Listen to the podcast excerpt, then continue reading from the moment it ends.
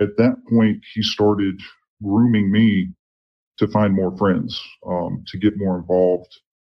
And so that's what we did. And, uh, next thing I knew, I was bringing in other kids from the neighborhood and we continued doing what I had been doing before. And we just kind of started to build on that.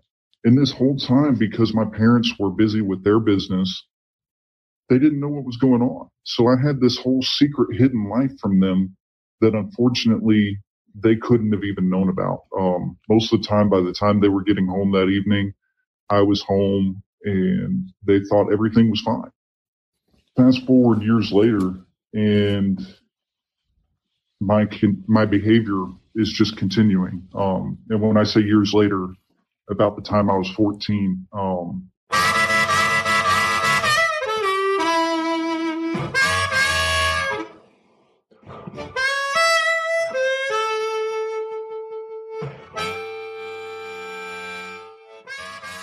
What's up? Welcome to the Nowhere to Go But Up podcast. And if this is your first time, and if you're returning, welcome back. Today is March 12th. Uh, happy Easter. Uh, by the time you hear this, it'll be the day after Easter. Got a couple of things. If you want to support the show, whatever podcast platform you listen to, rate, review, and tell a friend. If somebody you know could uh, benefit from hearing some of the episodes that you've heard or are currently hearing, tell a friend refer somebody. Word of mouth is the best uh, business you can get. Uh, other ways you can support the show. You can go to the Linktree down at the bottom of the show notes and follow that to our merchandise page. Uh, we are now selling merchandise, t-shirts, hoodies, mugs, poster art. It's through a company called TeePublic, and it's a drop ship deal. Uh, it's the only thing that I could kind of do right now uh, until figure out a way to get some more fundings coming in through here. We also have a Patreon page that's being constructed uh, right now, almost done. I still got some things that I got to uh, work out on it uh, as far as perks go, but that's uh, on the way, and that'll be another way you can help support the show. This week's show it will be number I believe it's going to be the number 30. I have another one that's supposed to come out with Eric Maddox from the Latitude Adjustment podcast, but I had to throw this one in front of it because the one that I had uh, edited and ready to go with him, I'm still waiting on the approval for the ad that I got hired to read, uh, the, or the show got hired to read. So I don't know if it'll if they'll be back and approved by tomorrow, which is you know my release date, or it should have would have been. But either way, I'm to le- release this one, and even if I get the approval tomorrow, I'm going to uh, I'll release that one as well. So you may be getting two episodes uh, tomorrow or today. Today, this is Sunday that I'm doing it, and I'm talking about tomorrow being Monday when I release those episodes. Kind starting to confuse myself there for a second. But this episode is very unique. Honestly, I don't know if this has even been done yet, to be 100% honest. I mean, I think, I mean, it's got to have been done. I don't, I can't see how it could have not been done. But then again, I could also see how it could not have been done. The three gentlemen that I'm interviewing or talking with today is they're actually incarcerated in a in a prison facility somewhere. I don't I don't even know where they are. I didn't ask. But they have a cell phone that they have that's a contraband item and they're able to well one of them I friend re- I'm I'm an admin for a podcast group on Facebook.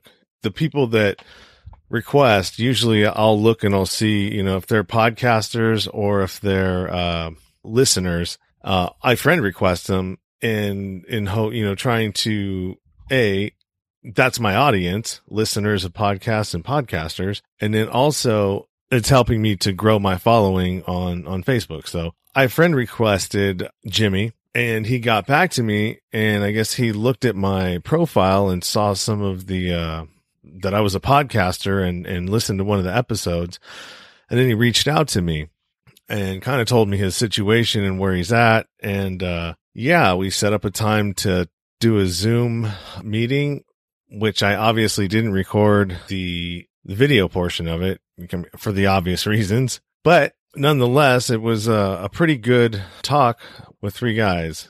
Uh, two of them are doing 20, 20 plus uh, each, and the other one is doing a life sentence term. We talk about redemption. We talk about their uh, charges because two of them are kind of uh, kind of uh, unique circumstance charges, and I'll let you decide for yourself. Um, I had I I had some questions, uh, but I mean it's a it, the subject is is difficult because it's it's such a gray area, and I believe the two charges were uh, statutory rape. You know, they were dating minors while they were you know older, and I mean you know back, I think in our parents' days, that was kind of, I mean, it wasn't as big of a deal as it kind of is now. I mean, as a father myself of a daughter, I mean, I, I, I, I get it, but I mean, I don't know what I would do until I was, in, in, until I was put in that situation. You know, I, I don't know if I would freak out and call the cops or, you know what I mean? I just, I'd like to think that I wouldn't, but who knows? So, I mean, it, it was, it's a thought provoking in uh, conversation for sure, to say the least. It's a little lengthy, about uh, almost two hours. Audio, I tried to clean it up as much as I could, but the audio in some areas because they're in they're in a prison, so it it kind of crackles uh, a little bit. I tried to remove it, but I mean, I got it as good as I can. I just figured the uniqueness of the interview itself will override the the minor audio uh, difficulties. So, anyways, uh, let's get to the show.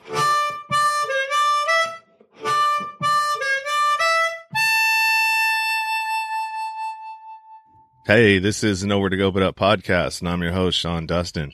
Today's kind of a unique situation, uh, and I'm not going to explain it. It'll explain itself as I uh, introduce my, or let my guest introduce himself. So, uh, hey, Sal, how you doing? I'm doing well. How are you doing? I'm doing pretty good considering. Uh, I mean, everybody's kind of in your situation now by force. No, I mean, aside yeah. that we can leave, but I mean, you know what I mean? It's, uh, the whole, the whole world damn near is, is locked, is locked down in their homes. Yes, yes, definitely. Um, because you guys are in, uh, what they call it, self quarantine, self isolation. Yeah. We've been, uh, me and my buddies here, Noodles and Jimmy, we've been in, uh, judicial isolation for, for a while.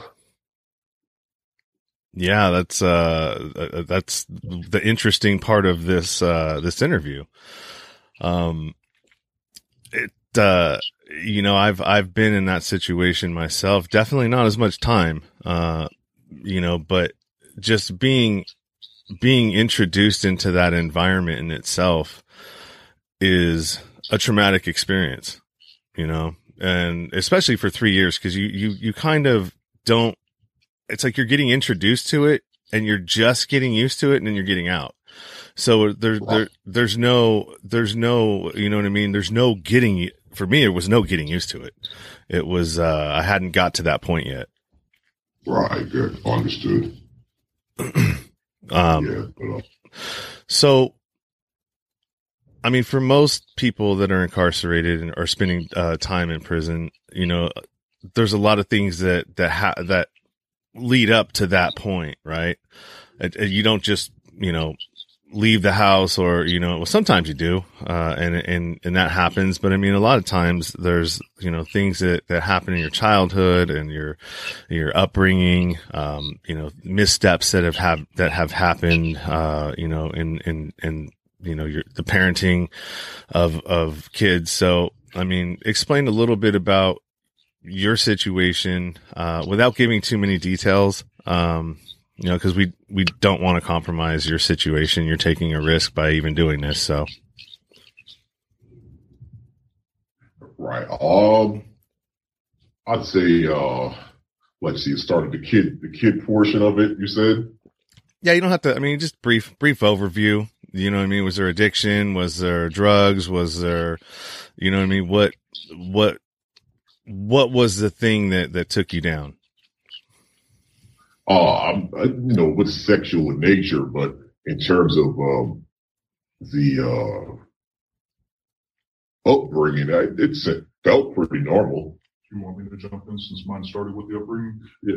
Okay. Hey, Sean, this is uh Jimmy. Um, so I think that mine, I can definitely point to my childhood and start there. So uh, I'm actually going to jump in and take the lead. Okay. On, uh.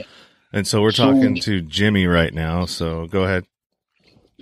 All right. So, um, for me growing up, you know, I was moved around a lot. Um, we bounced from place to place in my first probably 14 years of my life. So I was never in one place too long. Um, are you getting me good on audio? Yeah, yeah, you're great. Okay. Um, so in one of the places that we lived, um, I made, I made some friends. Um, I made a friend with a guy, um, I'm, I, sorry, I'm stuttering here. Um, I made a friend with a brother and sister. They were my age. Um, and I would spend all my time with them. And I kind of latched onto these two because I was going to school in a different school district. I didn't know any of the kids in my area.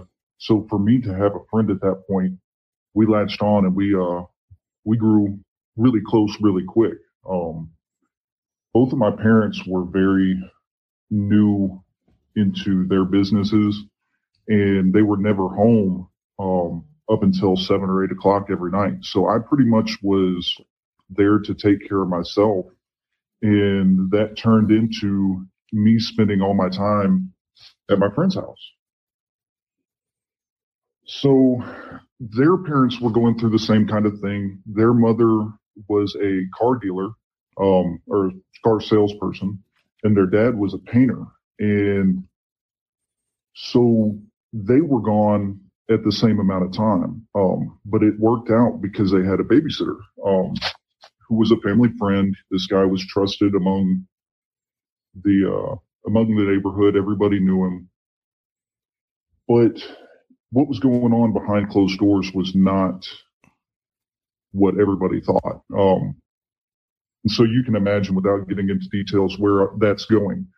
Um, so essentially, you know, from six to ten, we basically we were thrown into the world of sex really early. And, you know, when you hear this stigma of sexual abuse as a child, most people think that, oh man, you know, it must have been horrible. But for us, it wasn't. We, we, we enjoyed it. We had fun and, you know, it was a game for us. Um, so it was something that it, sex was ingrained very early. Um, when we were about 10, this is kind of where I'm not sure what was going on on their end. Um, but essentially in the middle of the night, they packed up and moved and, uh, I haven't heard from them since.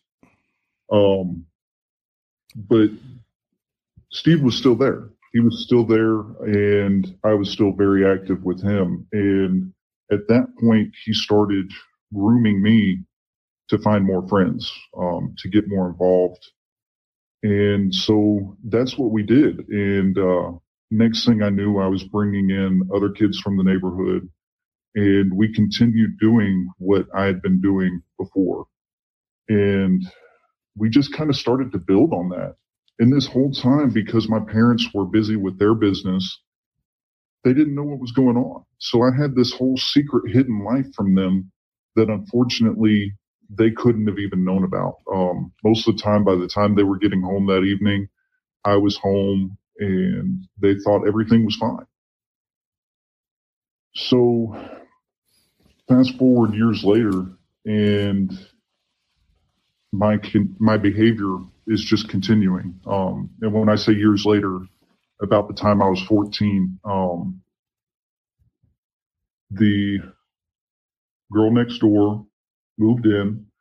We started a relationship. Um, we, we considered ourselves boyfriend and girlfriend and, uh, basically started down that road and that road is what led me here today. Um, my indictment goes back that far, believe it or not. And so that sexual addiction that started so early not only didn't end there, but continued on for years. Um, and I think I talked to you about this a little bit before, but you know, it moved into my marriage. It destroyed my marriage.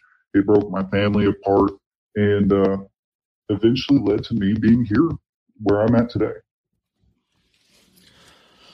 So, do you think like because I, I mean every every kid, not I, I'm not going to say that every every child, but I'm I know for myself personally that when I was younger, I I mean I got involved in the same kind of things. Um, you know, and it was uh, a lot of it was like because I did I wasn't taught about sex um by my mom or my dad or you know I never got that talk the bird and bees thing, um but what what what we did have was uh there was a, a next across the street neighbor they had a fort and in that fort you know, we would be, they would let us go back and forth, you know, through their yard and go and hang out in there. And, uh, and, and we, there was, uh, what, what was it? There was porno picture, like, like pages from, uh, porn, you know what I mean? Like, uh, magazines. And that was what I first, uh, my first, uh, what would you say? Um, experience, you know what I mean? Seeing something like that, like, you know, and as children, what do kids do, man? They copy what they see. You know what I mean? If they see something. And so when I would get in a, a, like a situation at, at the daycare center or whatever, we play house or play uh, doctor or, you know what I mean? And it's like, I would do what I would see in those, in those, uh, in those pictures, you know what I mean? Or at least attempt to try to, what I saw.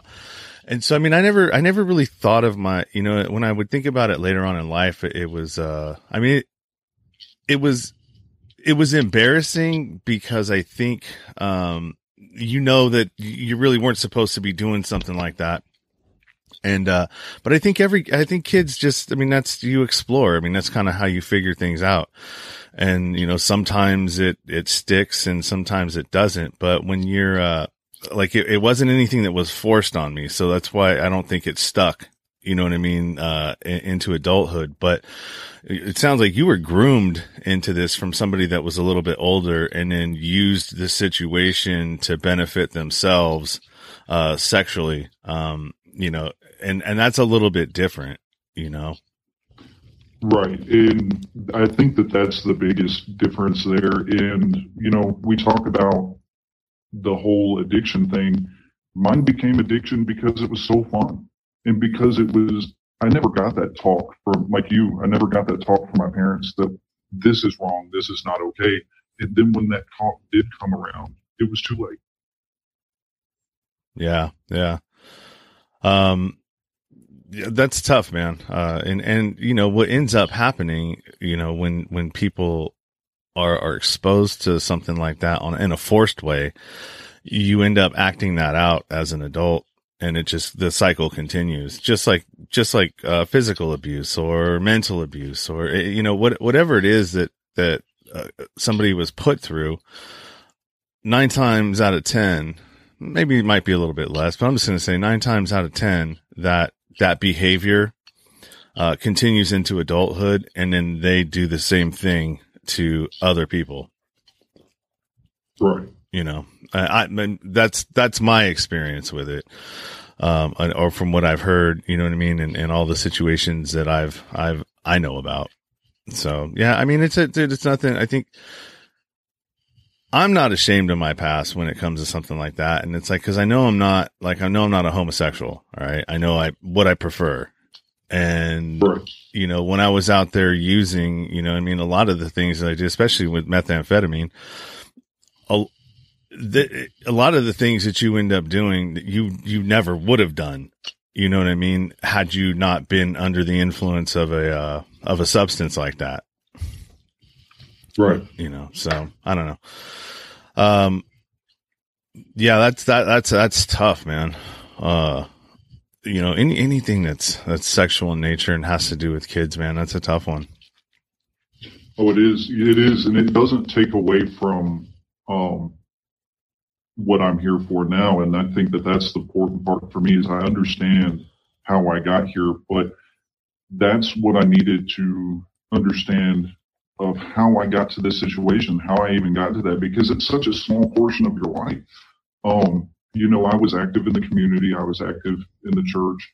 I was active in all these things, but I had this whole hidden life going on. Um, my wife didn't know I was having an affair. Um, my parents didn't know I was having an affair. And, you know, things just, but like I said, you know, it, it's, it's just hard to reach that point where you, you realize that, you know, if this had never happened to you, you would never be where you are today. Yeah. And it's hard to get past that. And I think that, you know, one of the things that you talk about is that lowest point in your life. That is where my lowest point in my life was, was realizing where I'm at and how I got here and how I felt like I was not in control of my own destiny.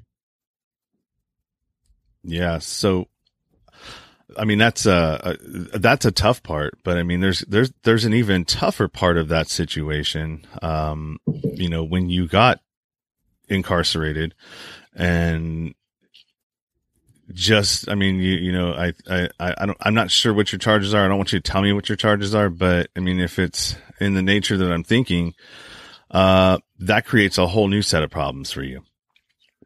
Correct. And I I know personally uh, how that goes because when I was where I was, uh, they would literally tell you that they're touching down.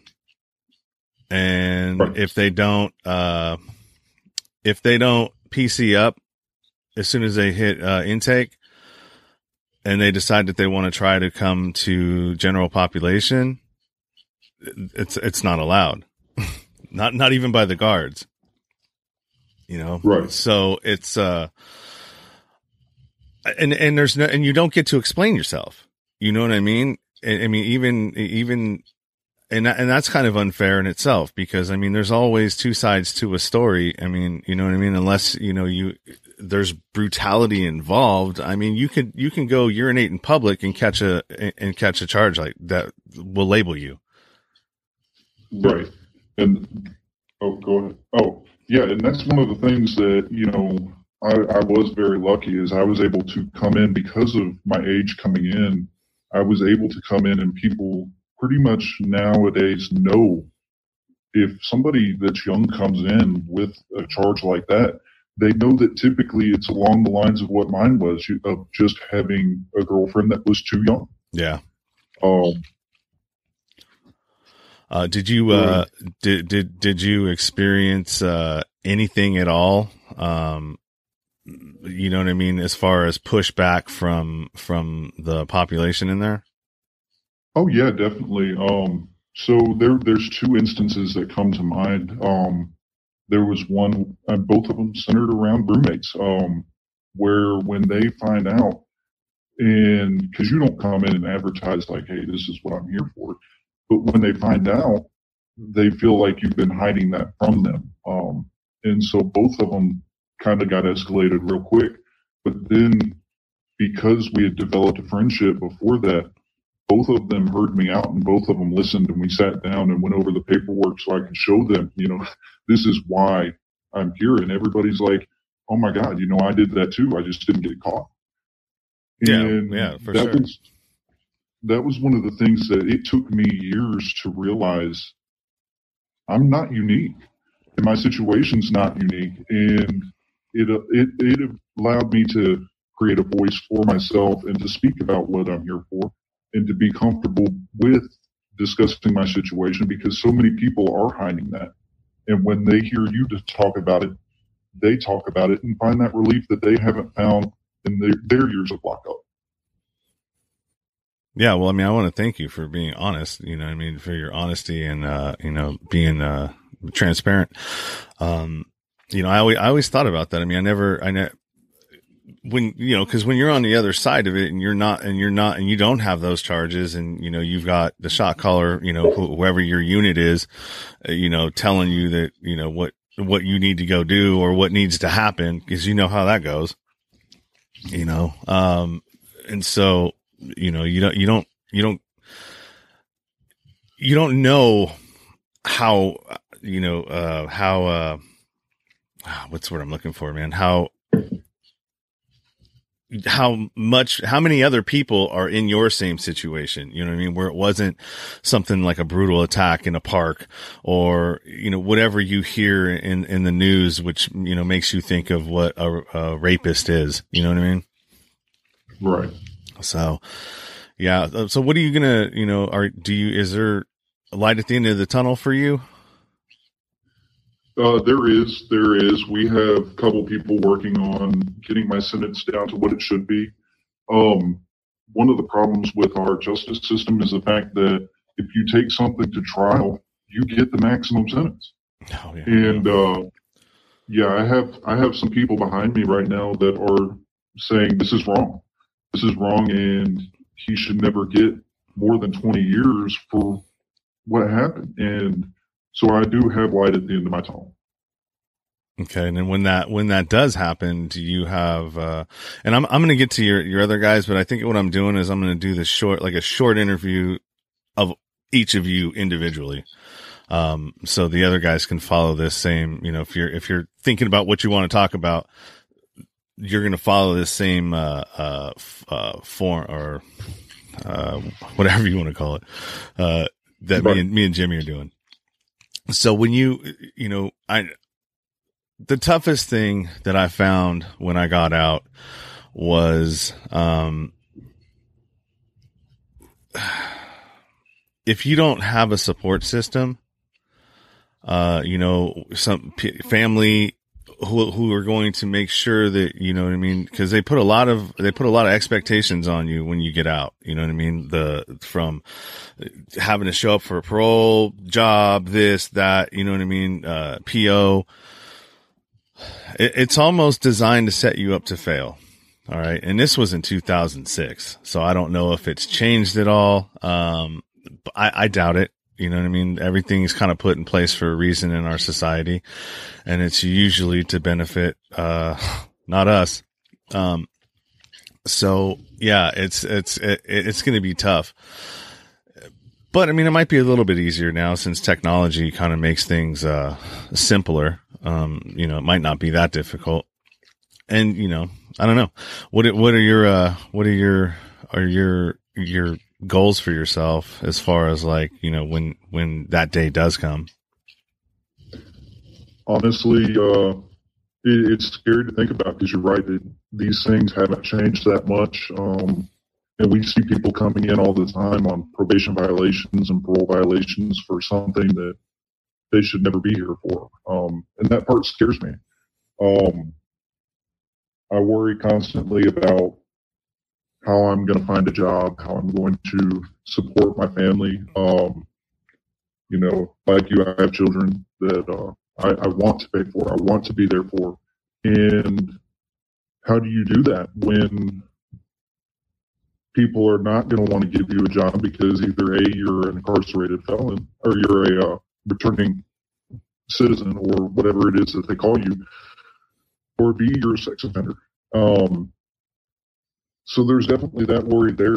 Um, I don't know about schools if you can even go back to college to pick up a trade. Um, there's there's things that there's a million questions that unfortunately I don't have the answers to.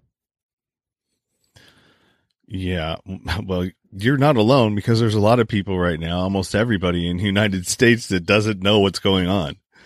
You know what I mean? So you're probably in a, in a better situation right now than everybody else. Cause we're all, I mean, we don't, I'm not working.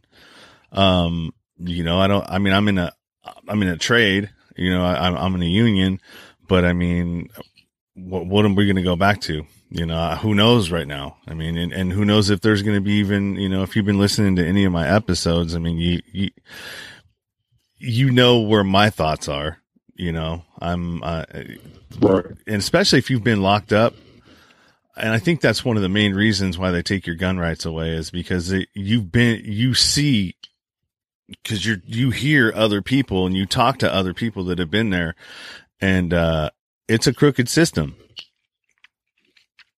You know, for how they how they get you in there, you know, the the coercion that happens, that you know, from the time you get locked up, uh, and this isn't. I mean, this is for. I'm, I'm just talking in general for you know, once you get into, you know, they stack the charges on you, so you can't get out, and then they starve you once you get in there. So you, and, it, and it's so uncomfortable that, you know, when they throw a deal at you, you're like, please give it to me and then that keeps their conviction rates up, which keep which which keeps the keeps the federal money flowing, uh, you know, which keeps the prisons filled. Uh, it's and it's an industry, you know, private prisons. Uh, that's a that's a, a horrible thing. I went through uh, Florence, Arizona, when I was uh, going from state prison to federal prison, and uh, nine prisons are in this town, and they're all private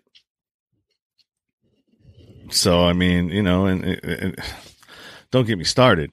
You know, we're here we're here to talk about you, but I mean, it's just it, it's a horrible situation because the whole thing is designed to set you up to fail. Right, and then the plea deal system needs to go out the window. Um, I, I remember the day of my trial, my DA went to my mother and threatened her that she was going to send me away for the rest of my life if I didn't take a plea deal. Huh. And DAs shouldn't be allowed to do that. Yeah, no, mine was in coercion with the uh with the district attorney. So I mean, it's like I caught him in a lie. He told me that because I knew my rights. You know what I mean? I was like, no, I'm not going to waive my right to a speedy trial. You have to go and and and uh, test the drugs. And I knew it wasn't going to happen in the time in the 60 days because of the backlog. Mm-hmm. And so I'm like, no, I'm not going to waive my right to a speedy trial because if they don't have the drugs and they're not tested by trial date, they have to throw the case out.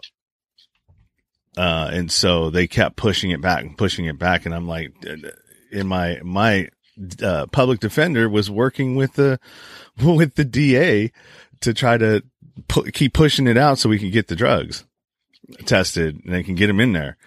And, uh, and I caught him in a lie. And so I was like, damn. And so at that point, I'm like, nope, I'm gonna, I'm gonna go get a private attorney because you guys are trying to hang me out to dry for a first offense. yeah. Um, unfortunately, it's crazy, but the people don't know the public defenders are paid by the uh, same people that pay the DAs. Oh, They're yeah. working together. They they work together every day, and it's it's not right. They're in the same office. Right. Damn, damn near. they just have to. Hey, hey, you, you know what I mean? They, I'll, I'll trade you this, this, uh, plea deal for, uh, this one here. Right. I, I, was told coming into my county jail that if I did not have hundred thousand dollars to defend myself with, that I was going to prison, and it was true. Mm, yeah, I know. It, I yeah, I, it's, it's a it's a it's a horrible system. It needs to be reformed. The the whole everything everything that we do needs to be updated. You know what I mean? Across the board from government to prisons to I mean, just everything that we do is just outdated and it and and that's part of the problem that we're at right now. You know what i mean? Technology has moved way further um, than the ability to govern it. You know? So right. all right uh sal you're up. Thanks jimmy. Hey, Hey, yeah. Um, yeah, my situation is a little bit of pretty much uh, in terms of the childhood aspect of it, it's pretty close to uh, Jimmy's, um, but not, I, I guess, not as severe. Yeah, but um. So what? What yeah, uh, you you have? Yeah, you know, you're you're obviously in there for a a, a sex offense as well. Uh, is that? Am I right in assuming that?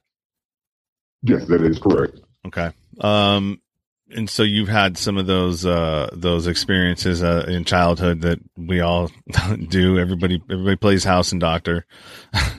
yeah, playing house and doctor, and uh, you know the thing is that uh, I guess now being older, you kind of realize that the um, the brain is a is pretty good at forming habits and sticking to them. Yeah, well, I, well, I, th- I, think a lot of it is just you know things get imprinted on us at certain points in our life, and uh, especially you know when it comes to to that. Uh, so I mean, it's everybody. Everybody's situation is a little bit different, you know, um, and it. uh and I mean, there's no one size fits all to anything you know, you can right. you can you can look at that with diet. You can look at that with uh, health.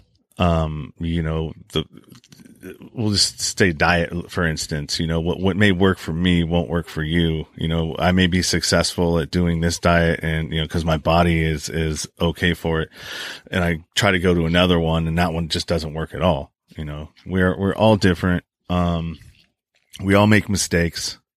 Uh, even, I mean, even the, the, you know, I mean, it, it, when you, when you say sex offender, all right, everybody just gets a, puts a one size fits all into that category. And our minds immediately go to the worst possible case scenario. You know what I mean? Because that's what we we we know. I mean, that's what the media talks about. I mean, you don't you don't hear about a sex offense in in in the media unless it's a rape, and so that's what you associate sex offender with. And so, no, like I said, nobody nobody really knows the stories. So, I mean, there's two sides to to all of them. Yeah, yeah, definitely. And uh, you know, uh, the, the, I guess the perception of it all really drives, I guess, a lot of the uh, sentencing and the cries for justice, etc. And um, it, it's a hard battle on both sides. I'll be honest with you, because uh, obviously there's, you know, let's keep it real, and there's a victim on one side of the fence, you know, yeah. And then there is uh, somebody who committed an act on the other side of the fence. But then the um, strange thing is that, um, or strange to a lot of people, is that nine times out of ten, the person who committed the act started out as a victim as well. So it's just like this rolling cycle. And, you know, the thing is like ending that cycle, you can't um, incarcerate your way out of that cycle because there's somebody out there, you know, so your your your situation is a little bit. It sounds like it's a little bit different than than Jimmy's in the sense that uh, was your situation a non-consensual situation? Oh no, no, it's no, it's not. It's not. Um, so it's it's just pretty much the the same exact thing, you know. Uh, just this gap, um, this gap of uh, age difference, you know that um, still gets all bundled together with every other uh, offense there is in terms of the way how the statutes are written. Yeah, I, that's. I mean, and and like how many how many years ago? What was that? This is like almost like ten years ago. That's that's so cra- that's so crazy. I mean, I don't know, man. I I'm a parent now, and I have a daughter, I don't know what I would do. I mean, if I'm if. I if I if I'm thinking about it right now, like I mean, what was the age difference? Oh, it, was ten years. And what what but what was okay? So there's a minor, like seventeen. Oh yeah, like about 17, 16. So give person twenties, you know. Yeah, I don't know what I, I don't know what I would do in that situation. I that's a tough one, man. I mean, because I mean, do you feel like like looking back on it, uh, that there was something wrong with it? Like if you if you if oh. you tell if you telescope out and and and kind of look at it you know like try to remove yourself from from being in the situation and like if if you if you had a 16 year old daughter um and somebody 10 years older than her was was sleeping with her and and you know was into i mean it, was a consensual situation but i mean do you would you be okay with that Um, probably not. You know, and that's the thing. When you when you zoom out, you telescope out. To be honest with you, if you telescope out and you remove yourself from the situation, you can see why the reaction would be how the reaction is in um in society. You know, and I know for you, you're saying, um, you know, you can't imagine how you feel about it. Um, but I think you'd be probably uh, pretty upset with it all, you know. But the difference is with you, I, I, and it's just just me, you know, um, thinking here that because you've been behind the wall, and I think you've got, um, I think you probe first rather than react. You react initially a little bit, but I think you actually probe and ask questions the why, why, why, why, you know, um, rather than just go fly off the handle. Most people, they fly off the handle, you know. Yeah, yeah, yeah. I mean, it, it, woo, that, that, that is a tough one, man. Cause the, cause I, yeah, I, I wouldn't, I, you're right. I probably wouldn't, uh, jump to conclusions because I mean, at 16, yeah, you're still, you're still old enough to kind of know, um, what you're doing. Uh, so I would, I would uh, probably the, the, first question, like, how did this even happen? You know what I mean? Like, where, where, where, where did you meet? Like, you know, you should be at band practice. Yeah. How, how did, how did this, you know, how did this even transpire? Um, but then, then it would just, it, it would be, you know, I don't want to, I would, I wouldn't want to put anybody in prison unless they like actually were, you know, doing something physically yeah. harmful to my kid. And then, then it would turn into something else. Um, yeah. but yeah, I don't know. I mean, it's, it's, it's, it's so, it's so different than, than the, the typical, you know what I mean? What you would consider a, a sex offense. I mean, it's, it's, it's like, it's yeah. like, it's like in a gray area and, and you know what I mean? Yeah, it's, it's a big gray area. So, and you know, the thing is, okay, so let me ask you a question. I, I guess it'll kind of help to um, push the conversation along. So let's say, you know, your daughter's, uh, let's say she's 16, 17, and the guy's 21. How do you react to that? Um, Good one. um, it it doesn't seem as bad. I mean, I got to be honest. It do, it doesn't seem like it would it would be that bad. Uh, I would it would still be concerning. Um, I, and and I think you know uh, honestly the concerning part about it is is like you know as an adult that love and all that stuff. I mean, it's like, dude, this isn't going to be, uh, if, if this is your first and only love, then, then great, even better. Okay. But, you know, your own life tells you that that's not, that's not really how it's going to be. Love is temporary. You know what I mean? Especially your first. Uh, so I would like, my thing would be, would probably be that, dude, you wait until you're older, man. Stay a kid as long as you can, because when you have to become an adult, it's all bad. you know, it, it, your kids are in such a hurry to grow up that they don't realize how good they have it and to enjoy every part of it because it doesn't, it doesn't last forever. And as soon as you're an adult, everything changes. And so oh. that would be, that would be my only concern for it. You know what I mean? The, the, like all that, I would, you know what I mean? It, it, the other thing doesn't ha- even really play a part in my head. I mean, at some point they're going to have sex. I mean, hopefully they don't get knocked up and pregnant and, you know, or I, have that I would have raised a, a, a child that would be smart enough to not put themselves in a situation where, you know, I mean, they're to trap themselves in their life. But, you know, at the end of the day, I mean, it, it you know, they're your kids and you have no choice but to support them.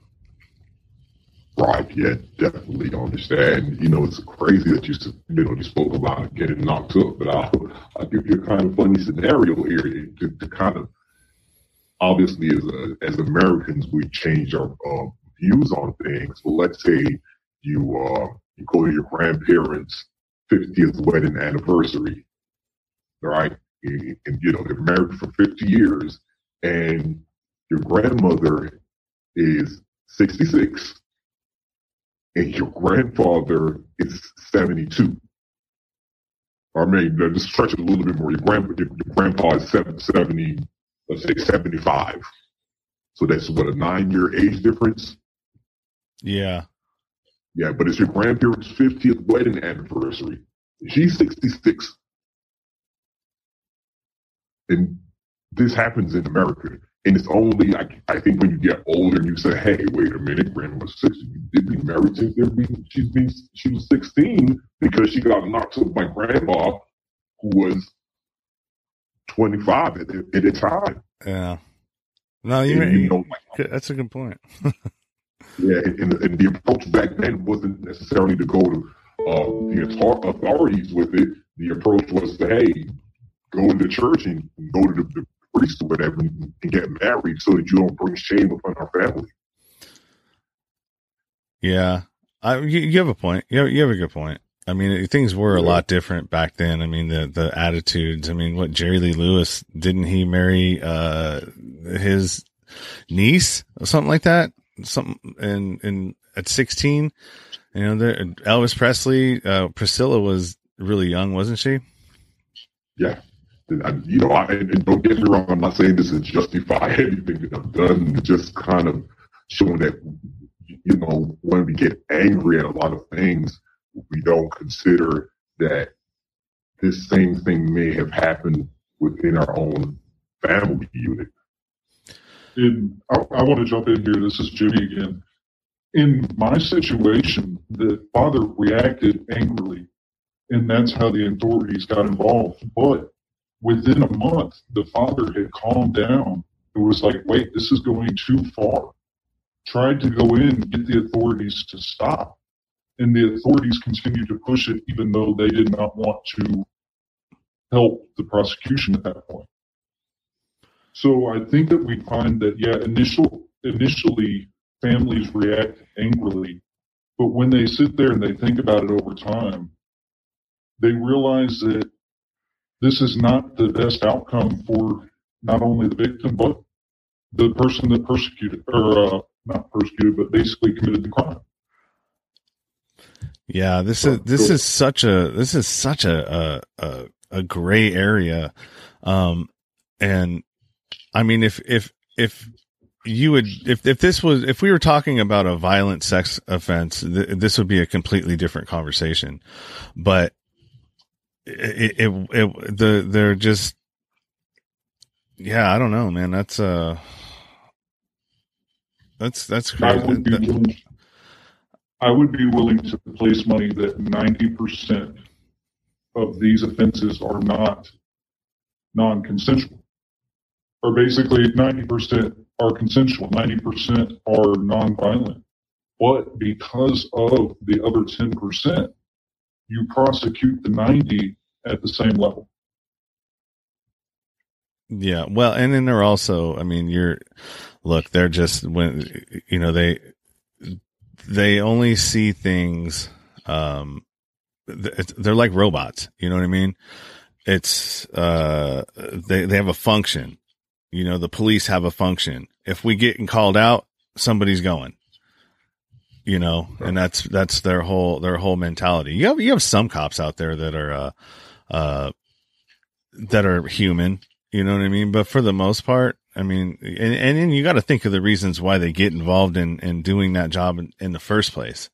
A lot of the times it was, it, it's because they were in situations that where they felt like they had no control and they put themselves into a job where they have total control. Yeah. Yeah. Um, I can see that. And so I, you know, after, uh, after I went to prison, I, I, because my dad used to always want to get get me to be uh he would say hey you know the prisons are hiring go get a job there or you know what i mean and i come from a family of law enforcement all of them were even my grandmother she was the first a female police officer in Elsa Berkeley Police Department. So from my grandmother to my dad to my uncle, uh, even my other uncle was uh worked at San Quentin. Um, you know, he would say, Hey, try to get a job at the prisons. But after I went, was in prison, I was like, there's no way in hell I would want to be come here. Like, dude, you're, you're doing time too. you yeah. know, and, and, and, but you're voluntary, you're, you're voluntarily coming here to put yourself amongst, uh, people who are miserable. You know what I mean? For them, I mean, not, you do the, you do what you got to do to get there. But I mean, it, it's, dude, you're warehousing misery and you're you have to come here. You get to leave, but I mean, it it affects them too.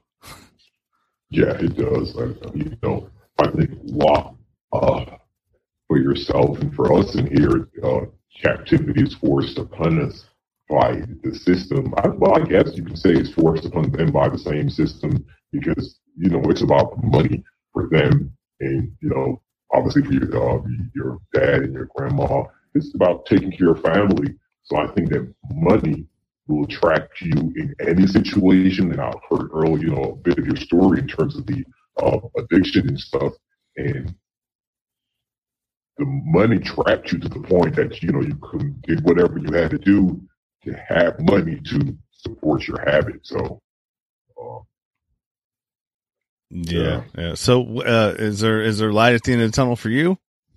Oh yeah, yeah. Just light at the end of the tunnel. Thankfully, you know. So I'm, uh, um, you know, it, it's it's a level of acceptance that you have to reach, um, to not be miserable, um, to not go crazy, um, because that can happen quite easily, and um, you know, like Jimmy said, or I think you asked him about, uh, you gave him examples about, you know, guys going to a PC, um, and stuff like that. But I think what I've learned is that the reason why, um, any other inmates may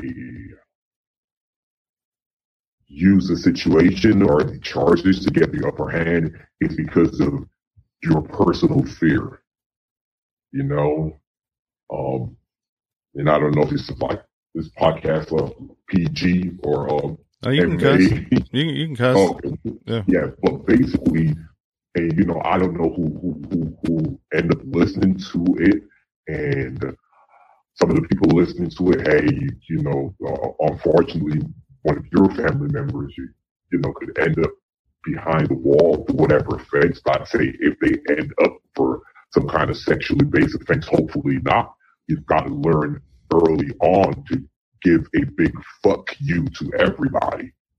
And if you maintain that kind of demeanor, like, okay, I'm here and this is what I'm here for. But hey, wait a minute. The fact that we're having this conversation outside my cell door means that you're in here with me too. So you know, and once you kind of maintain that persona, like nobody nobody cares. Yeah, I found I found the that the I mean I wasn't in a uh, a maximum. I mean I, I started out in, in state prison I think in like a, a higher level, um, and then I went into a lower level, and then when I went to uh, federal prison I was in a medium. Uh, which I should have been in a camp, but since, uh, I got ar- I got arrested or yeah, I got arrested when I was 18. Never didn't get charged with that, but I got arrested for, uh, attempted like, uh, I don't know, like, I don't know if it was attempted murder or, or something, but anyways, somebody got beat up with some steel toe boots and that charge was, I didn't do it, but I was a, I was a part of it. And so it, uh, that was there. And so that was in, in the federal system. They go back and they look at all of your stuff before they, you know, place you, uh, wherever they try to make a determination of, you know, as if you're the same person you were when you were 18. Uh, so that kept me from, uh, going to a camp. But I mean, the medium wasn't that bad. Uh, it, but I mean, you know, there were still, it, it could still be dangerous, you know, and, but what there, I think what what I I did that kept me out of trouble in that sense is that you know you don't you don't uh, get in debt, you don't do drugs, and you don't gamble. And if you can manage to stay away from those three while you're in prison and just kind of keep out of the, you know, you find yourself, uh, one or two dudes that you can, uh, you know, kick it with. And, you know, like you, you it seems like you guys are three, um, you know, and, and that, that kind of keeps you safe. Yeah.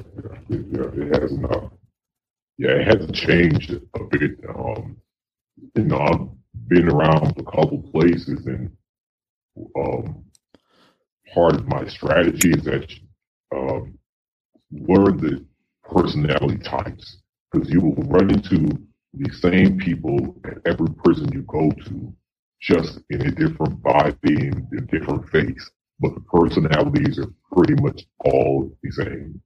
Like there's, there's always going to be the, the young kid who thinks he's invincible.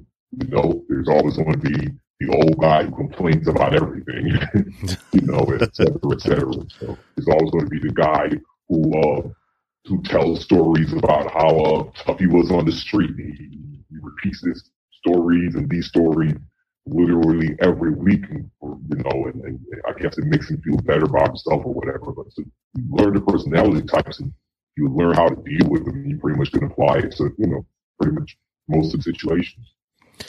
Yeah, what I what I saw too, or or not not so much saw, but just heard, you know, from guys that you know, because in the federal system, you uh, it's a like let's say if you robbed a bank, you go immediately, you go straight to to a max or a high, and then you got to work your way down, and and the only really criteria for that is time, time not having gotten trouble inside, and so like I would uh the the so yeah the the the lower the more time you do the lower the uh the the security level they place you in or or you can um request to to be you know hey can i go down to a, a medium now or to a camp because that's even possible too depending on your charges um and I, I forget where I was even going with that. So, um,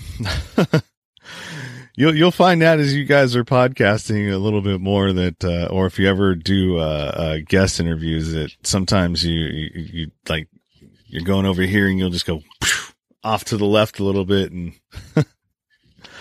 so you guys got one more, right? Yeah, yeah. Uh, we got noodles right here. Noodles. Hey, Sean, how you doing?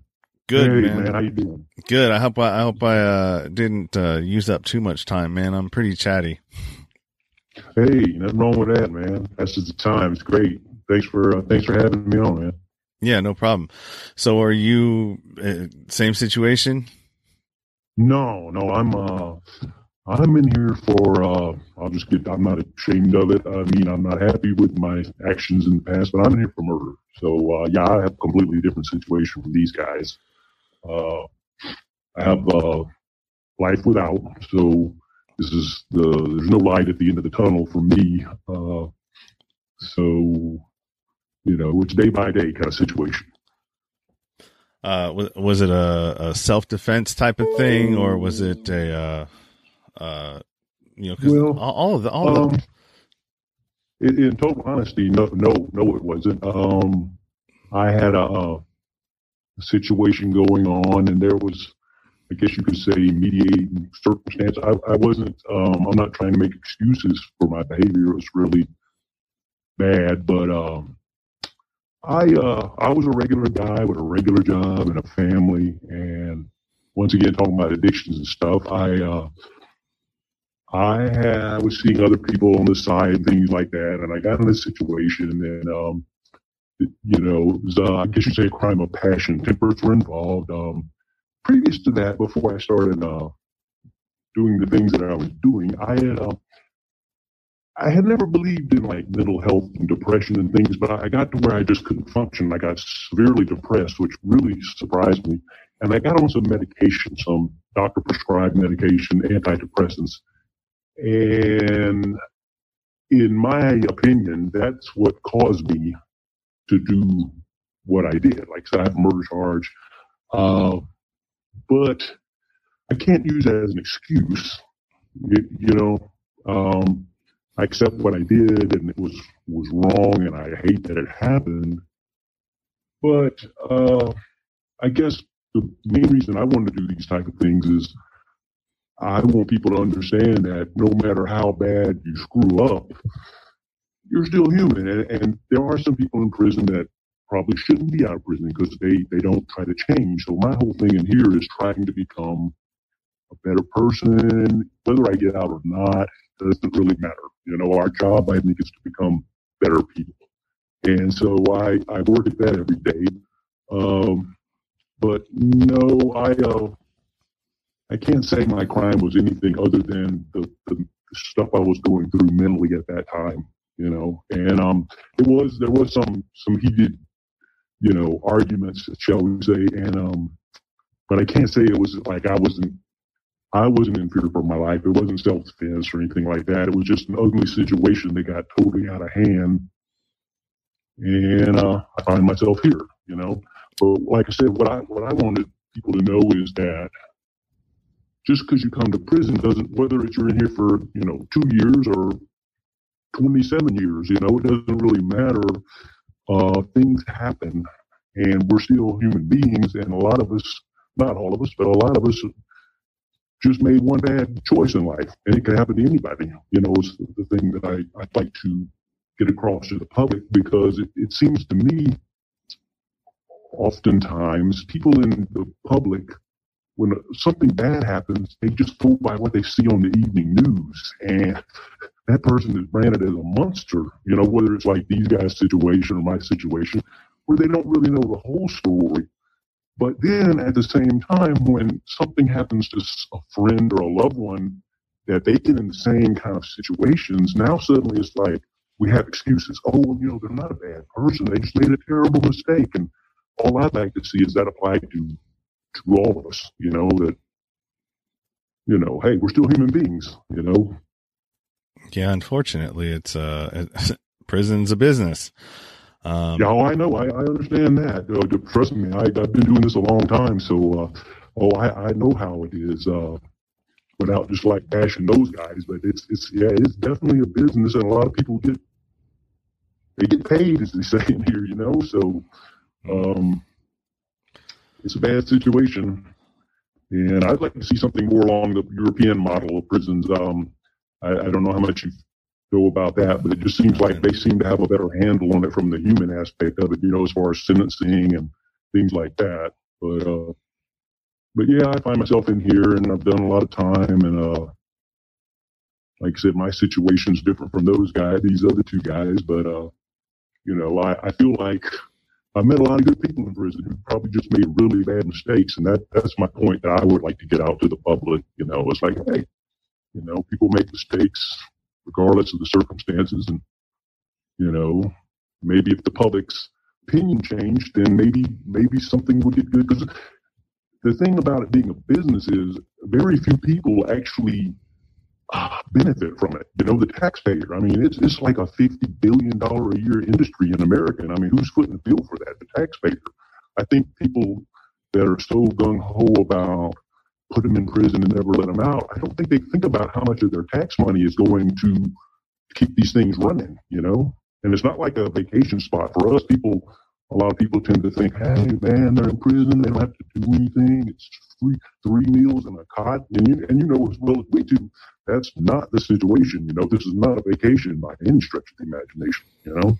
No, I mean when I was in uh, uh, where I was at in the federal system, in the state, I could kind of uh, you you could hide if you wanted to. I guess you could say like you you know I mean you had mm-hmm. TVs. You had a, if you had a TV in your cell. I mean, unless you had a job, and a lot of times you, mm-hmm. that was the one thing that you, that was kind of mandatory is that you had to go to work. You can't, you can't just lay around and do nothing. Um, unless you like had a medical reason or something. So, but I mean, aside from that, I mean, you know, you, you could just disappear, you know, go to work and then stay in your cell if you have a TV. But I mean, that right. get, that, that gets old, you know, and it, so And then in, in the federal the federal prison, they made sure you had to like if if you didn't have a high school diploma and you couldn't prove it, you had to go take a GED. You had to go to work. So I mean, there was, you know, there was there was a lot more. They didn't really let you sit around. right, right. Well, we, we in the state level, state we're in, we um we have details and like you said, uh, jobs and and and so like for me, I, I have a job and I, like you say, I enjoy it because I get out of the dorm, get to do something somewhat productive. I feel like I'm, you know, I'm doing something productive. Um, but there are a, a, lot of guys, you know, in here that don't have jobs that just hang around the dorm all day. Um, we don't have TVs in our cells in, in this state. Um, so, but yeah, I know what you mean about just getting lost and just staying in the cell because, uh, that's typically what most of us do. You know, it's just we go to our jobs and we come back and we shower and then we, you know, hang out the cell, you know? Yeah. So, That's that, that's crazy. So yeah, the uh, you, you have you you have to to come into it with a with a way different mindset in your situation because it's like there's you know you you've already resigned to the fact it, what it sounds like. I don't know if you've exhausted appeals or, you know, any, any of that. But I mean, when you resign to the fact that this is it, you know what I mean? Then you, you start looking at, okay, well, if this is it and this is as good as it's going to get, then let me try to navigate my way to make it the best that I possibly can for myself.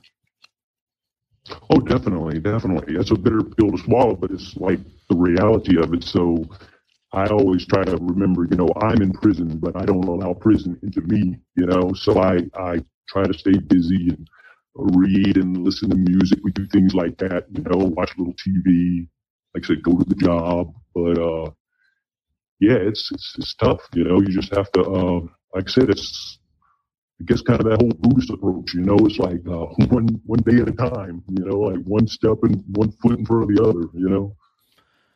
Yeah, the what, what amazed me when when I was there, uh, is the amount of talent that most uh people have that are incarcerated or locked up.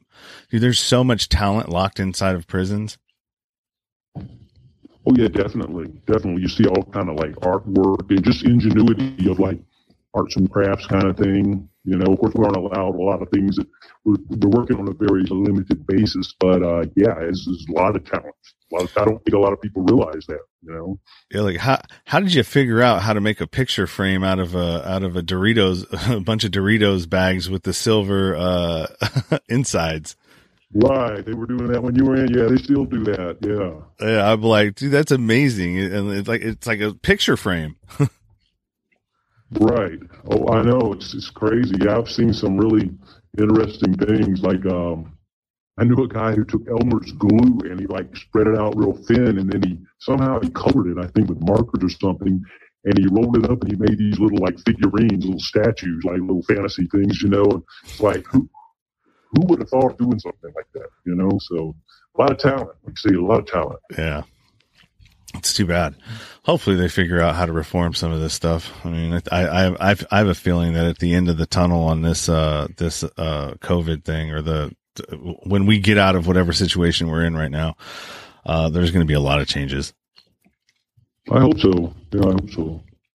Um, you know, it's just, it's getting, it's getting, I mean, uh, listen listen to some some of my some of my shows. I think right now we should be we should be uh, on a general strike close to uh, close to a civil war uh, and and mm-hmm. and get some of the changes that that we need to have and get some of these criminals uh, out out of out of the out of politics.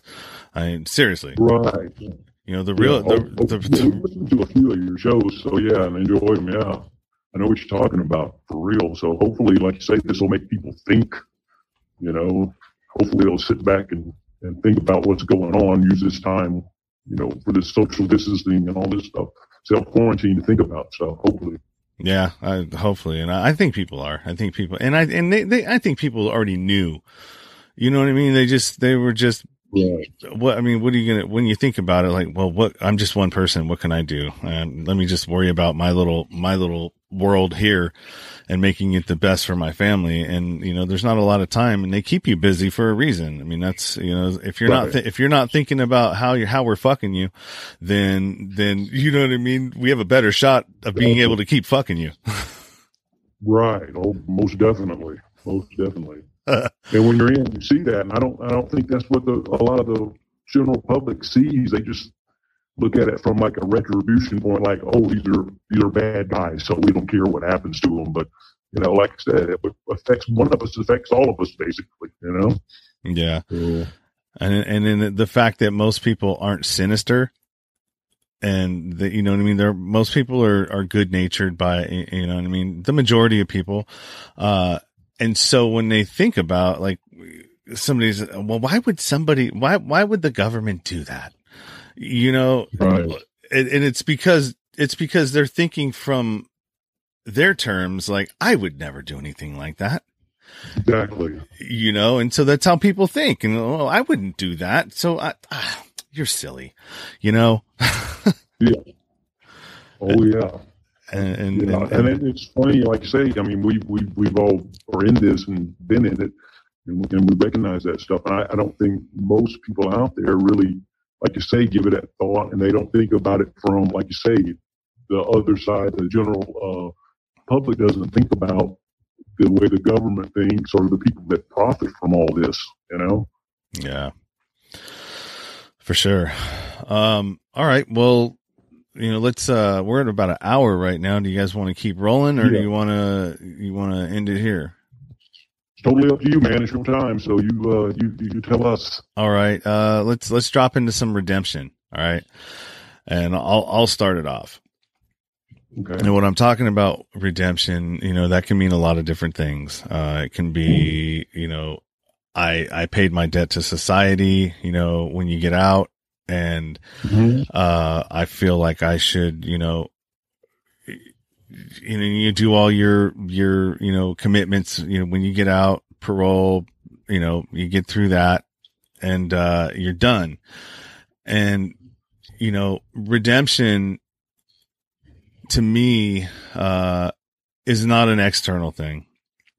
And when you, and the reason why I say that is, is because what I found is if you're waiting for society to redeem you, it's not going to happen. The only the only thing that's going to redeem you when you get out and and and the stigma and all that is time and consistency.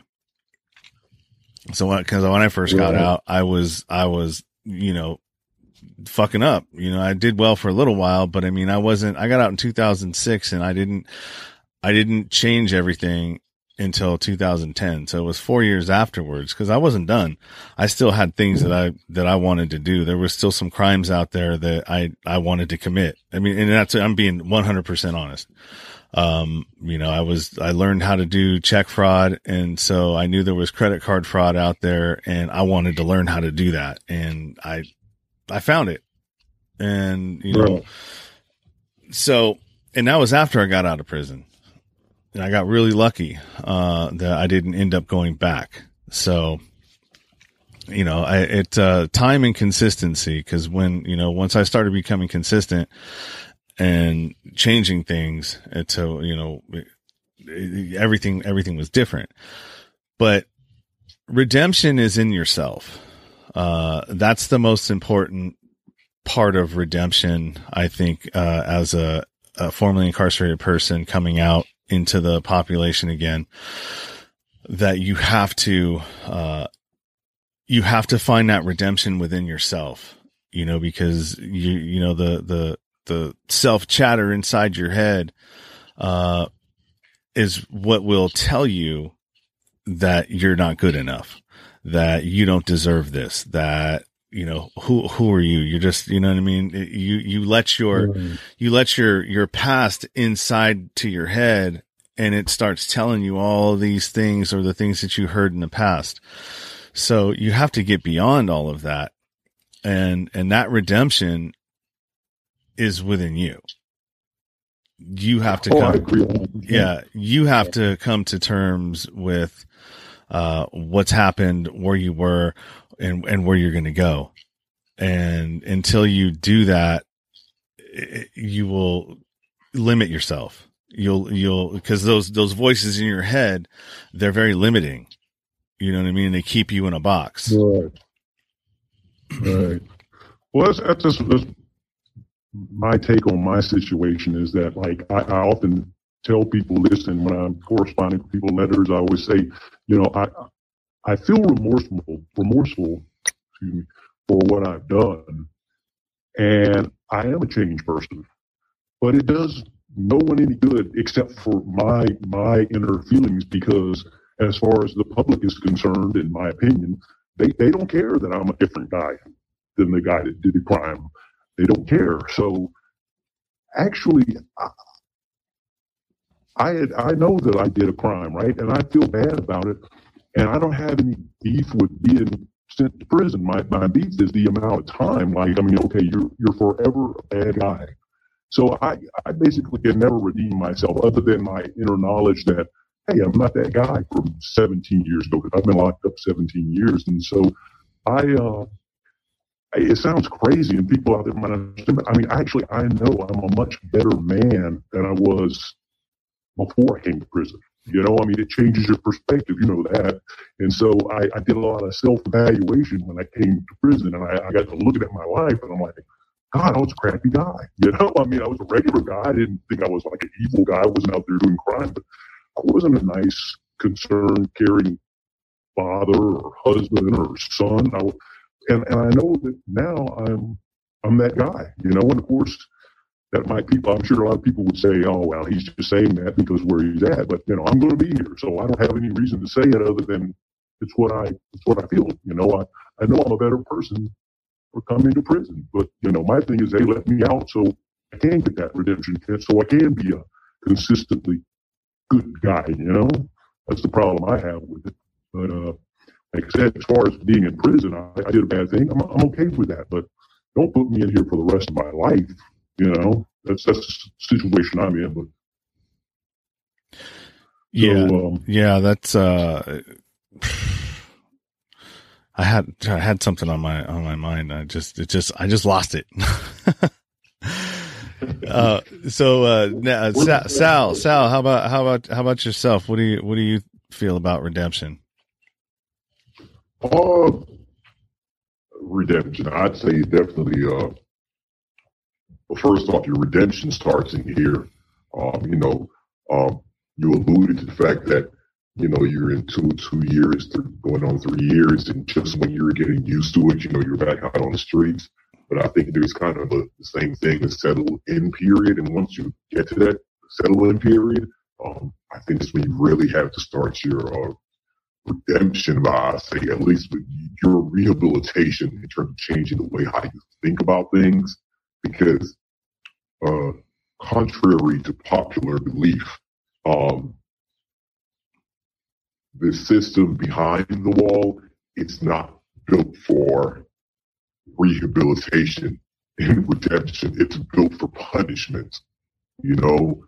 And and i think that uh America has been through enough wars to know that hey, if you put a person in a cell, you know, and you lock them up, you know, it's, it's almost worse than death because they go crazy, um, and they start thinking about things in their life and what they should have done and shouldn't have done. Um, so you, you gotta you gotta start at that point, like, hey, okay, I messed up let me change how I was thinking and make myself a better person. Um, you know, with light at the end of the tunnel, uh, you know, my only concerns are it, it, it's it, or is this thing going to haunt me for the rest of my life? You know, because whereas like let's say a a person who was a an armed robber, a bank robber, you know, um, let's say he, he comes to prison and he does 20 years and he gets out and he becomes a successful businessman, whether that's public speaking or whatever he's doing, um, he's celebrated. You know, he gets the, the, the, the label former bank robber, inspiring um, teens or young men to be better men, you know? And you can put that headline across any media media outlet and you pretty much will get a positive reaction. Now, on the other hand, change those two words, bank robber in that sentence to sex offender in that sentence. And what does it look like? Yeah, yeah. Instead of yeah, instead of uh yeah, because I mean they would say former sex offender. So imme- immediately before the, anybody even hears about what you the the good accomplishment that you did, they already tune out.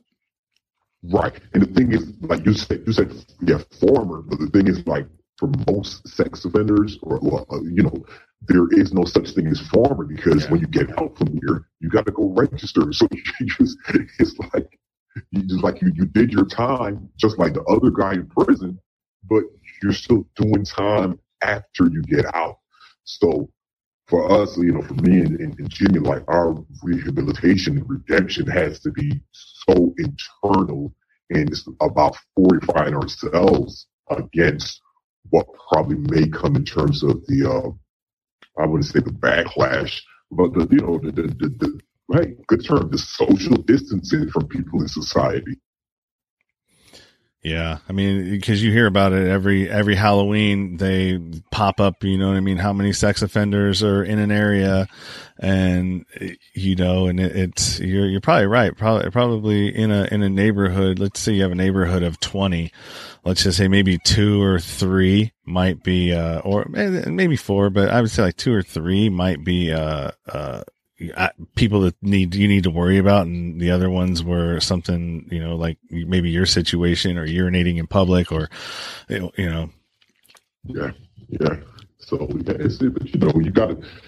It's about being strong. You just got to. You just have to be uh, mentally tough and kind of build a shell around you, and, and you got to filter out the information you receive. You got to filter out how people perceive you because if you don't do that, you kind of you will take on society's perception of yourself and it will make change uh redemption very, very difficult. And that's not what you want. You want to look in your own mirror. okay, this is who I was, this is who I want to be, this is who I am right now. Let me set those goals and work towards those goals and you know. And it doesn't stop when you get out either uh, you know, I, it, it's, you know, it's been a, it's been a process, man. I mean, it, I got out in 2006. We're now in 2020. So what is that? Uh, almost 14 years. Yeah. Um, and I'm still working on myself. You know, it's, uh, it's been a challenge, especially because, it, and I, and I've said this before, when you, it's almost like you're like when you weren't raised in a way like normal, like regular people were, you know what I mean? You where you dealt with trauma of some sort or you know whatever it is that you've gone through as a child. And it's not the normal way that like you you would see you know you go to school you graduate high school you go to college or go into a trade or and then you know life just continues to go. I mean that's kind of like the the cookie cutter uh mold of of kind of life right? And and sort of how it should work.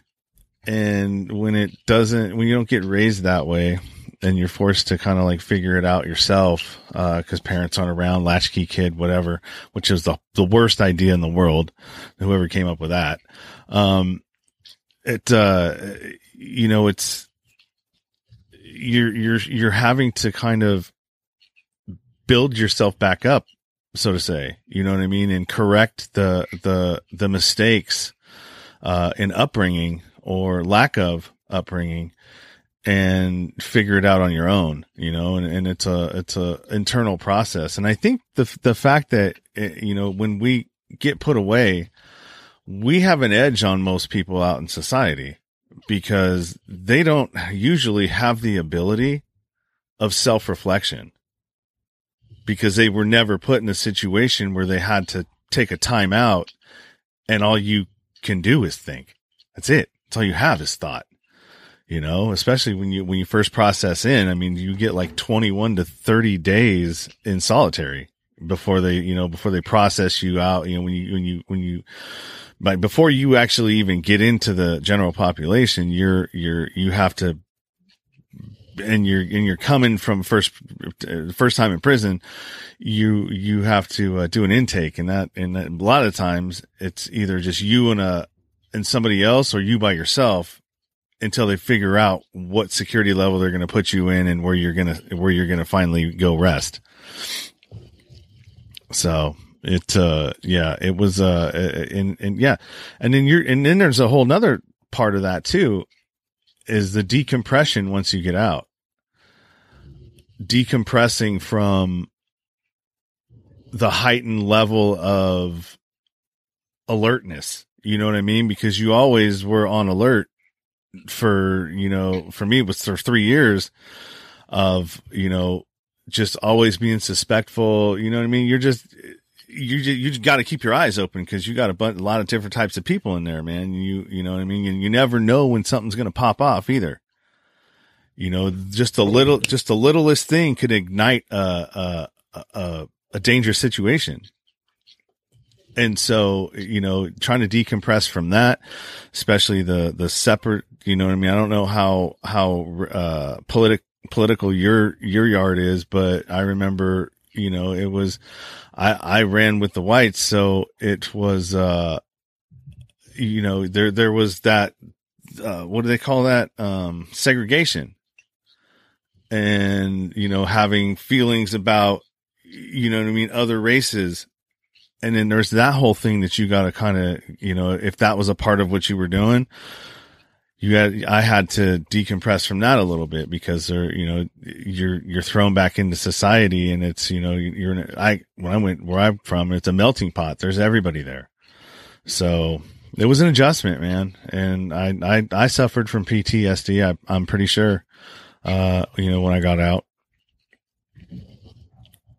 yeah I could uh I, I definitely understand everything that you you said uh yeah and I, I think, you know, like you said, uh, you know, running with whites and, and just kind of uh, segregating uh, amongst the races. And I think that that's part of the filtering that you have to do as well, you know, because um, the good thing about here is that you get to self-reflect, like you said. The bad thing is that if you're not careful, you will take on the attitudes and the histories of other people before you even realize that you have, you know? So let's say, um, for example, like you, you, you've never been, um, robbed by a black person, but you know, the couple of your buddies that you run with say, Hey, you know, like blah, blah, blah, blah. And before you know it, you've t- taken on that same, um, mindset mm. versus saying, hey, this is not the experience that I've had, you know, and uh, that's part of, for me, like just kind of staying, you know, like, okay, I hear you, but I don't have to adopt that same mentality because when I get out of here, just like yourself, you're going to be in a melting pot. And, you know, that may not be the greatest of mindset to have on these streets, I assume. Yeah, no, it, it, it's not because it, it limits you. Uh, it limits you from opportunities. It, it, there is a, an underlying, um, energy about you. You know what I mean? That, that people can see. I mean, it's visible. Um, that you're, you know what I mean? That there, I don't know how to explain it, but I know it exists. Um, you just you have an energy about yourself that is different than everybody else and it you know the only once you decompress from that and just kind of like you know work on it and uh you know it was uh yeah it, it it, it was difficult man I, and how i dealt with it is i i drank i was drinking you know, uh, and I, I drank quite a bit. I mean, even though I was on, um, uh, whatchamacallit, I don't think I had, uh, I don't think like state was. I don't know if I would have if I was breaking the rules or not, but I was. uh I used alcohol to cope, and you know, luckily I, I pulled myself out of it. You know, I was up to like a fifth a day and I pulled myself out of that. Uh, and you know, detoxed on my own. You know, I, I had the shakes and everything else. I mean, you know, I was, I locked myself in my, in my room for about three or four days and just sweat it all out. And, uh, you know, got back on the saddle and I was like, dude, come on, you got to go. Let's go. You know, what are you doing? Uh, you know, you're just, you're, you're, you know, and that, and that was, you know, I've, I've done that a lot in my life, man, where I've had to, uh, you know, just kind of, I guess where some people that suffer from depression would keep spiral, spiraling down and until, you know, something bad would happen. But I, I would always pull myself like out of it, you know, and just, uh, have a routine of how, how do you know when I get to this point, these are the steps that I take to get out. And I got to do this. I got to do this. I got to do this. I got to do this. And then I'm back on track again. And here we go rolling, you know? Right. Yeah. You know, um, but uh, hey, you've been out there uh, 14 or so years, so you've done quite well, you know. And that, and that's the thing, man. It is possible. Uh, you just gotta, you just have to time and consistency. You know, that's, that's the only, that's the, the, the formula. Time and consistency and, and, uh, make small goals for yourself to keep accomplishing them. Um, and that'll help build your self esteem. You know, these little, these little victories that you have in your life, um, those, those, no matter how small, it creates, uh, self esteem and it creates confidence. And then once you achieve that, then you're going to want to do something else. You know, okay, well, let's try this now. And the more you keep doing that, and even if you fail, you're failing up. You're not failing back because you're taking the opportunity to reflect. And how could I have done something this different? How can I learn from this? And so as long as every time you make a mistake from this point on, you learn from it and it's not so devastating of a mistake that it's going to impact your life. Um, you know, and you just continue moving forward and forward and forward. And, and, you know, at some point, you know, you'll get, you'll get some traction and, you know, you'll, you'll, you'll be where you want to be. It's not easy. It's not going to be easy. I'll tell you that much. And it, it, it wasn't easy for me, but uh, most of the difficulties that I had were, were self-inflicted, you know? Oh. They weren't, they weren't because of, you know, the, the man trying to keep me down. They were just because of my own, my own self. So, I mean, stay out of your own way for sure. If you can do that, then you, you know, you got it. You'll, you'll have it licked. Yeah. What about you, Jimmy? Hey, uh, so for me, I feel that redemption needs to be along the lines of communicative justice. In the fact of I have not had a chance to communicate with society. I have not had a chance to communicate with my victim. I haven't had a chance to communicate with their family to find out not only how they, what I can do for them to receive peace about the situation, but also for us to move on as a whole, society, the victim, and myself, from what happened into what they expect the future to be.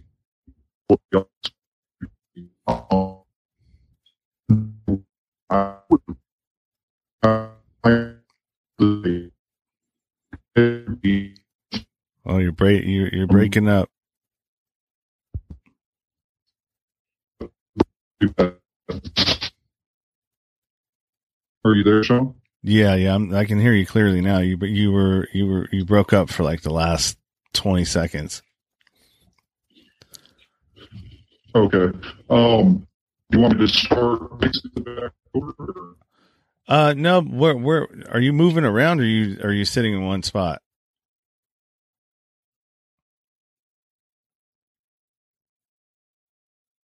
All right. I, I can, I can kind of hear you. I can hear you better now. Okay. Um, what we experience here is basically as everybody starts to wake up, the signal starts to die. So, um, no, basically what I was saying is, um, I just, I, I would like to see communicative justice in my situation, um, which is essentially society, myself and my victim coming together to reach the best outcome for everybody involved and to talk about what happened, um, to figure out where do we go from here and what is best for everybody involved. Um, and I, that that doesn't happen in our justice system. It happens in the European justice system a lot, but it doesn't happen here. So do you have do you have uh, aspirations? It, it sounds like you have aspirations to try and get out and be an advocate of some sort. Absolutely. Um, one of the things I really want to work with is I want to work with other juvenile sex offenders. Um, it's really crazy, but one of the statistics that we don't talk about is the largest age group of sex offenders is juveniles. Um, and that's a problem. That's a problem. We tell our children, you know, you're not old enough to consent to this act, but because you're over the age of 13, we'll prosecute you as an adult for it and we never sit down and say, what happened for you to reach this point? What point are you at? And how do we bring you back to being a functioning member of society? Okay. Okay. Yeah, that's, I mean, that's all, that's part of the reason why I started this podcast was, you know, I wanted to be able to reach out to, to ex offenders as well, but it's not as it's not as easy um, uh, once you get out to or once you're you're out here because a lot of times like I've reached out to probation departments, I've reached out to to uh, some programs and I they just you know what I mean they just they're kind of they they just weren't didn't seem to be interested. Right, because unfortunately rehabilitation works against them. Yeah. If you rehabilitate everybody, you have no more parole departments. They have no job. They have nothing to live for anymore because there's nothing left in that area. And uh, so, I mean, I guess my thing would be you have to find an area or a group of people that rehabilitation benefits them. Yeah. Well, I, I was just, I figured I'm like, all right, well, let me just continue on with my journey and what I'm doing. And then at some point, something will present itself. Cause it, I mean, it always does. You're putting energy out there, uh, and it comes back and you just got to be paying attention for it. And an opportunity will show up. I mean, just like, you know, this is a, this is a, an opportunity as well. I mean, it's, it's not very often that you can, you, you hear unedited stories, you know, from people that are inside. Usually, what you, you'll hear TV shows of people that are inside, but it's all edited up. So you don't know, you know, it's, it's, they, they put it however they want, you know? Right. And, and I think that that's the part of the communication that we're missing. We're not getting both sides in this conversation. We're not getting both sides. You're hearing my side. You're hearing Sal's side. You're hearing Noodle's side but we're not hearing the victim side.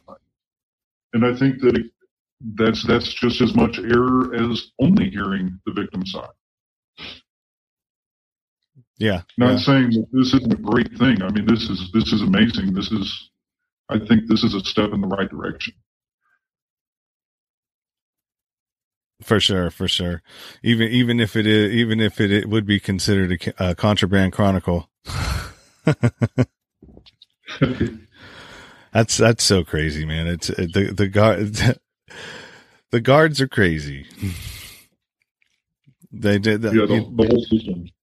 Yeah, I mean they they they would bring in so much stuff. It's not even it's and even in the federal system, it's like when they when they made tobacco uh uh illegal in most prisons all they did was was made it easy a a a, a black market so the guards could you know make more money uh and and not catch a drug case if they got caught they just lose their job Right. that's it you know what i mean they, they wouldn't get drug charges on top of that for smuggling in uh you know whatever kind of drugs Right. and then now you add a, add phone, I add phones to that. Now it's even. I mean, probably. I think they were charging back when I was there is five hundred dollars for a bag of Bugler that you had have to pay the guard for a, for like a ten. It's like fifteen bucks. You can get a bag of uh of, Bugler in in you know a, a smoke shop. Oh yeah. Well, you know, and I, I think that that has to happen because number one, you're not paying your COs enough money to be out of the poverty level, so they have to do something to supplement their income. A lot of these guards, they have kids, they have families, they have everything, and you're supporting them on, you know, somewhere between twenty to forty thousand dollars a year, and nobody can live on that. Yeah, that's crazy because up here in California, they like they make a lot of money. They're like they make like 120 to 160 a year. You know, some of them even make up to 200,000 just because of all the overtime they get. Oh wow, yeah, I, I need to move to California. You know, and I'm talking about the prison guards. That that's what they're making up here. Right. you know so yeah i mean it's uh it's great well i mean i think it's pretty cool what you're doing um you know don't get caught you you know uh and and you know the the podcast idea that that that's pretty uh I, w- I wouldn't i would have never thought about that Right. Yeah. We just we want to open conversation. Um, we want to present the positive side of prison. We we want to present the rehabilitation and the mindset that justice can be done correctly, and we can change to be the men that society wants us to be or wants us to be, and um, that from there we can move on along with society into creating a better system. so here's an idea for you have you have you guys ever heard of uh uh the Ear Hustle podcast No, we haven't. Okay, that is a legit podcast that's being done in San Quentin um, by inmates. So, Oh wow. if you do, you have like somebody like a cre- like a, a creative department there, or you know, like a, a radio type broadcasting uh, thing there in the facility Not that you're at all. Not at all. In fact, um, from what I understand, there was a college that wanted to come in and basically offer the, not just this prison but the whole state. They wanted to do like a videography type thing where inmates could film each other and talk about what's going on and stuff. And the state completely shut them down. They did not want that in their facilities. Hmm, that's crazy. Well, check it out. It's called the Ear Hustle Podcast. Uh, the the the guy that no, it's different now. Uh, it's one of them. So the guy that actually started it, he, you know, they got like three or four seasons out of it, and I think uh, he had he was a lifer, and he got his sentence commuted because the outgoing governor of California somehow got you know wind of his story, his situation, and what he was doing, and he commuted his sentence on his way out. Oh wow. And then so the the lady that that was worked at the uh, the creative department that was helping them do all of this, uh, she stayed on because that's that's her job, and they have a new uh, a new uh, host for it. And then he's still collaborate. He's out and he's still collaborating with stories from guys that that uh, are out and and their struggles that they're they're having.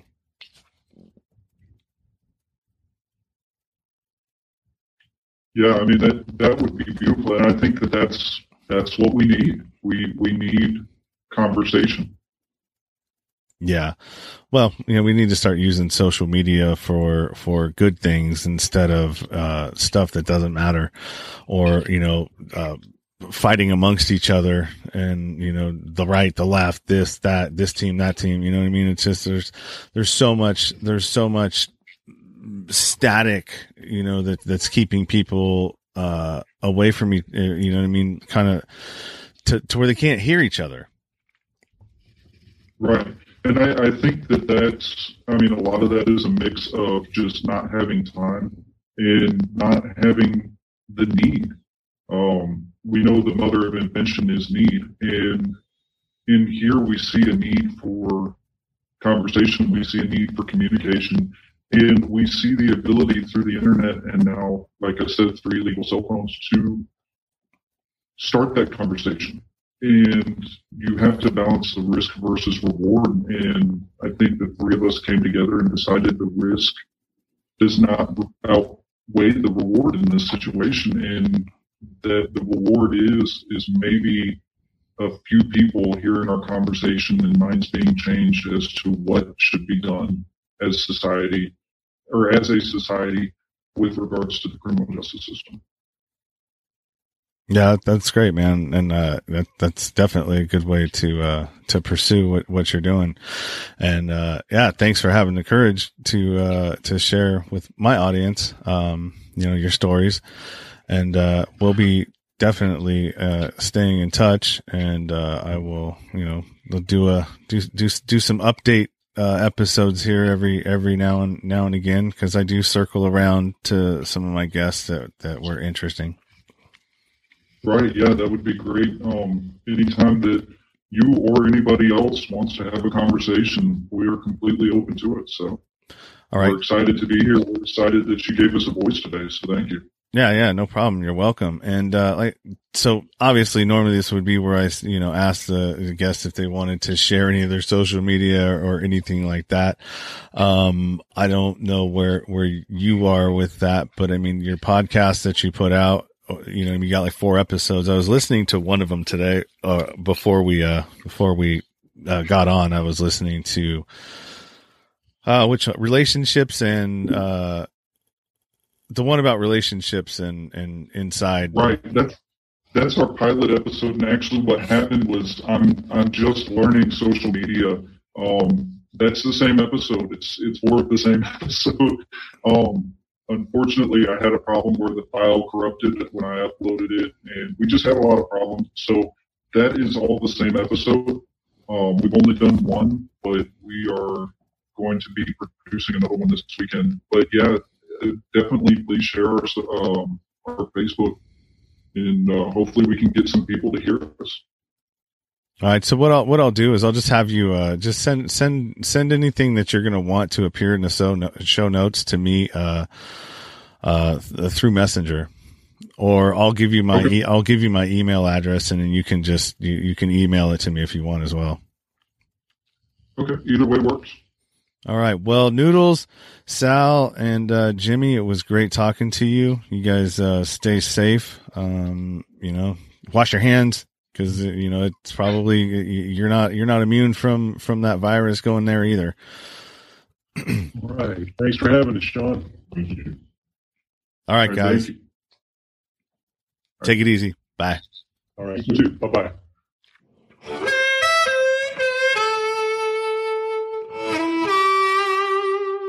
Thank you for listening to the show. And thank you to Sal, Jimmy, and Noodles for sharing their stories and uh, taking a risk to uh, be with me here today. Yeah, I mean, definitely a unique situation, uh, being able to have an interview with individuals that are sitting in, in, uh, in prison right now. I don't know what I would, I, I probably would have figured out some way of doing that too. it's just, it's just kind of crazy. So what I forgot to mention in the intro on this one was I am now not every single one of these episodes, uh, all of the Zoom interviews that I'm doing, I'm recording so they will be available on YouTube. So, I mean, basically just me and the other person on like a Zoom screen each so you can see us both. So I'm going to start adding that as well.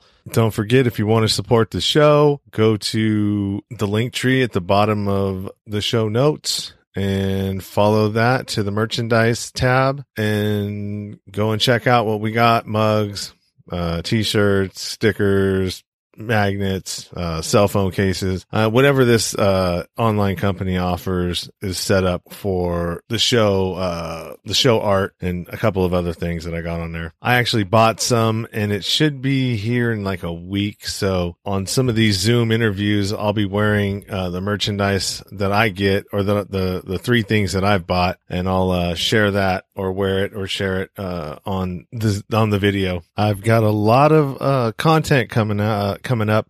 You know, just this uh, last week, I've got eight interviews that I've done so far. This week, I have 10 scheduled. A lot of uh, authors are coming on the show. So lots going on, pretty busy. I should be trying to shoot out. I'm, I may just end up upping my from 400 and go to the next level uh, on my hosting platform. That way I can uh, just blast out as many as I can.